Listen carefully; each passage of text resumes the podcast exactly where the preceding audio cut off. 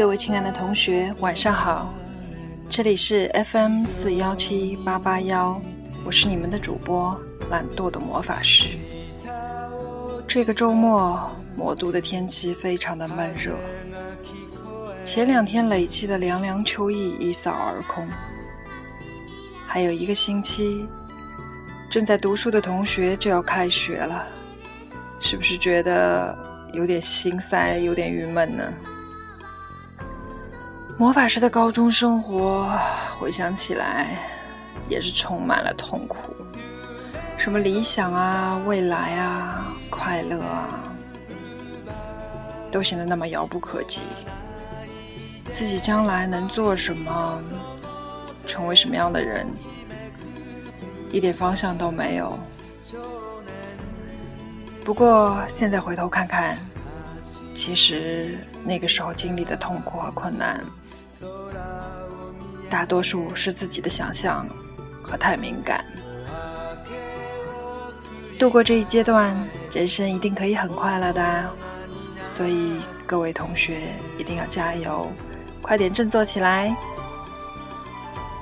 告诉大家一个好消息，魔法师的豆瓣阅读专栏十三城已经在今天准时更新了。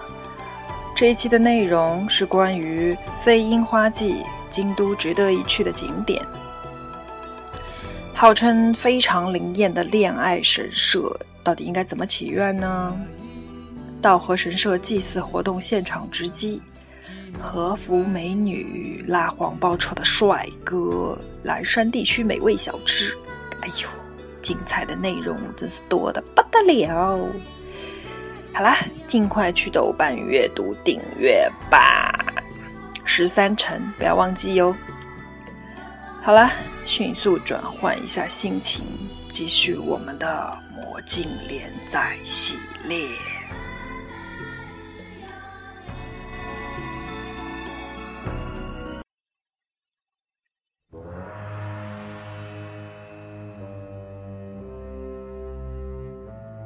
随着中年妇女低沉迟缓的声音。陆凯和涂建信仿佛也回到当年去了。我那时年纪虽小，对整个世界也记忆犹新。父亲去世早，整个大家庭都由我母亲一人操持，所以有许多外人不能理解的心酸。尤其这件事情，更是令整个家族笼罩在长久的阴影之中。我们家族祖上曾经遭到迫害，被迫逃到这荒山僻岭，一心只想过平静的生活。没有想到，只是这样简单的想法，却无端引起了猜疑。原来。即便在这穷山恶水，朴实的村民内心深处，也期盼着有一天能飞黄腾达，脱离这穷乡僻壤。所以，像我们这样守着丰厚的家底，却心甘情愿隐姓埋名过日子的，反倒成了不可理喻的异类。不过，就这样井水不犯河水。倒也相安无事。直到有一天，村里来了几个异乡人。这几个异乡人都是年轻学生，远离了自己的家乡，到这荒僻的地方来劳作。村里的人对他们既好奇又同情，有些人主动帮助他们，尽力减轻一些他们的负担。我们家的人也不例外，有时候会请这几个学生帮家里做做杂事，招待他们吃顿便饭。谁知道，却就是引狼入室。中年女子的声音低沉下去，仿佛突然被卡住了脖子，坠入了不堪回首的往事。我们祖上收藏有一些古玩书籍。山里气候阴冷潮湿，碰到晴好天气会搬出来晾晒。这些学生中有一个叫钱建明的，对古文字特别有兴趣，自告奋勇帮忙整修古玩。不出几年功夫，对我家的一些私藏。他竟能如数家珍。与此同时，还埋下了另一个祸根。你们要找的赵玄，是我的一位姑姑。她从小体弱多病，家里人特别疼惜。那一年，姑姑十六岁，和村里一户姓练人家的公子青梅竹马。这位练公子。和那几个学生年纪相仿，学生来家里帮忙，他也会一起来，顺道看看我的姑姑。这个钱建明和练公子非常要好，时间不长，三个人成了形影不离的朋友。钱建明对姑姑呵护备至，曲意逢迎。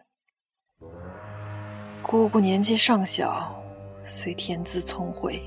毕竟不经人事，渐渐和钱建明走得很近，反倒冷落了发小练公子。不久以后，还没出阁的姑姑，竟然有了身孕。我们家虽然身处荒野山林，却从来没有摒弃原先的礼仪规章。这样的丑事，出在我们这样的人家。对所有家族成员，都是一个无比沉重的打击。母亲思量了许久，决定把姑姑许配给钱建明，以挽回家族名誉。当时，这个钱建明一口答应入赘，永不反悔。两个人很快成了婚，日子倒也过得和顺。这样过了大半年，一天。村里忽然有人来通告，说来村里劳作的学生如今可以自由返乡。听说这个消息，母亲特意约谈了钱建明。这个口是心非的人，赌咒发誓绝不离开。眼看着同行的学生陆续都走了，钱建明似乎下定决心在这里过一辈子，大家也就放宽了心。这样，转眼就到了姑姑临盆的日子，全家上下忙成一团。临盆当夜，姑姑难产，到次日凌晨才生下一名女婴。直到这时，人们遍寻钱建明不着，这才发现，他竟然已经携带家里的许多古玩私自逃离。没有人敢告诉姑姑真相，只推说刚生完孩子的产房血光重，不能让男人踏足，所以她暂时不能见钱建明。这样，一直拖延了一个月。姑姑自生产以后，身体更加虚弱。一天，无意听闻下人议论钱建明私逃的事情。天旋地转，当场背过气去。我当时只有九岁，清楚的记得，姑姑临死含着泪，口中只念钱建明这三个字，直到咽气，口目犹睁。生下来的女婴，在姑姑死后不久，也不幸夭折。这两条人命，皆因钱建明而丧。现在想来，仍然恨不得将他抓来，剥皮削骨，方能解恨。陆凯沉默了半晌。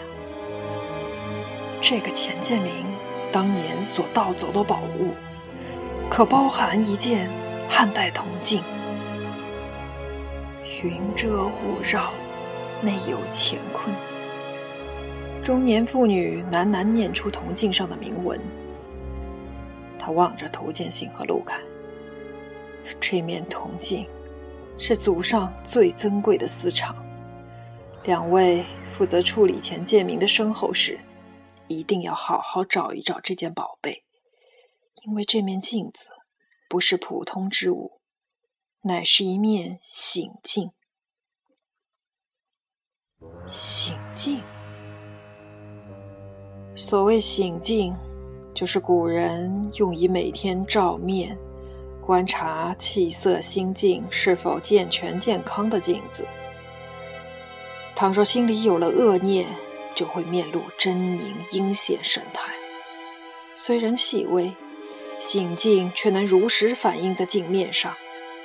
照镜子的人看到自己内心的丑态，昭然若现，愧疚难当，恶念自然也就消除了。历史上最著名的醒镜是秦始皇的照胆宝镜。这面宝镜乃是一面长方铜镜，人以手扪心而来，即见肠胃五脏，若有邪行，胆张心动。秦始皇常以照宫人，胆张心动者杀之。我们家的这面醒镜，乃是汉朝王室的宝物。这个浅见明偷到了我们家的宝贝。每天面对镜子，必定日夜饱受煎熬。如今死于非命，真可谓天网恢恢，疏而不漏。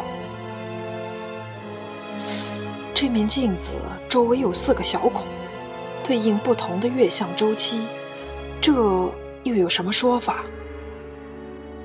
中年女子望望陆凯，看起来。两位已经见过这面镜子，还做了研究。那我也就不隐瞒了。这面镜子除了照见人心，还有守护灵魂的作用。冤死的灵魂得到这面镜子的庇佑，才能得到超脱。如今钱建明已死，家母希望二位一定要尽力帮我们把镜子追索回来。其他东西都可以不再追究，只这一面镜子，无论如何，请二位一定帮忙取回。我们也好告慰姑姑在天的亡灵。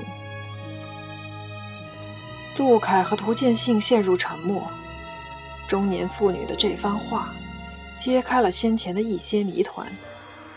但是，更深的疑问浮现在两人心头：钱太蹊跷死亡，真的就是所谓醒镜的报应吗？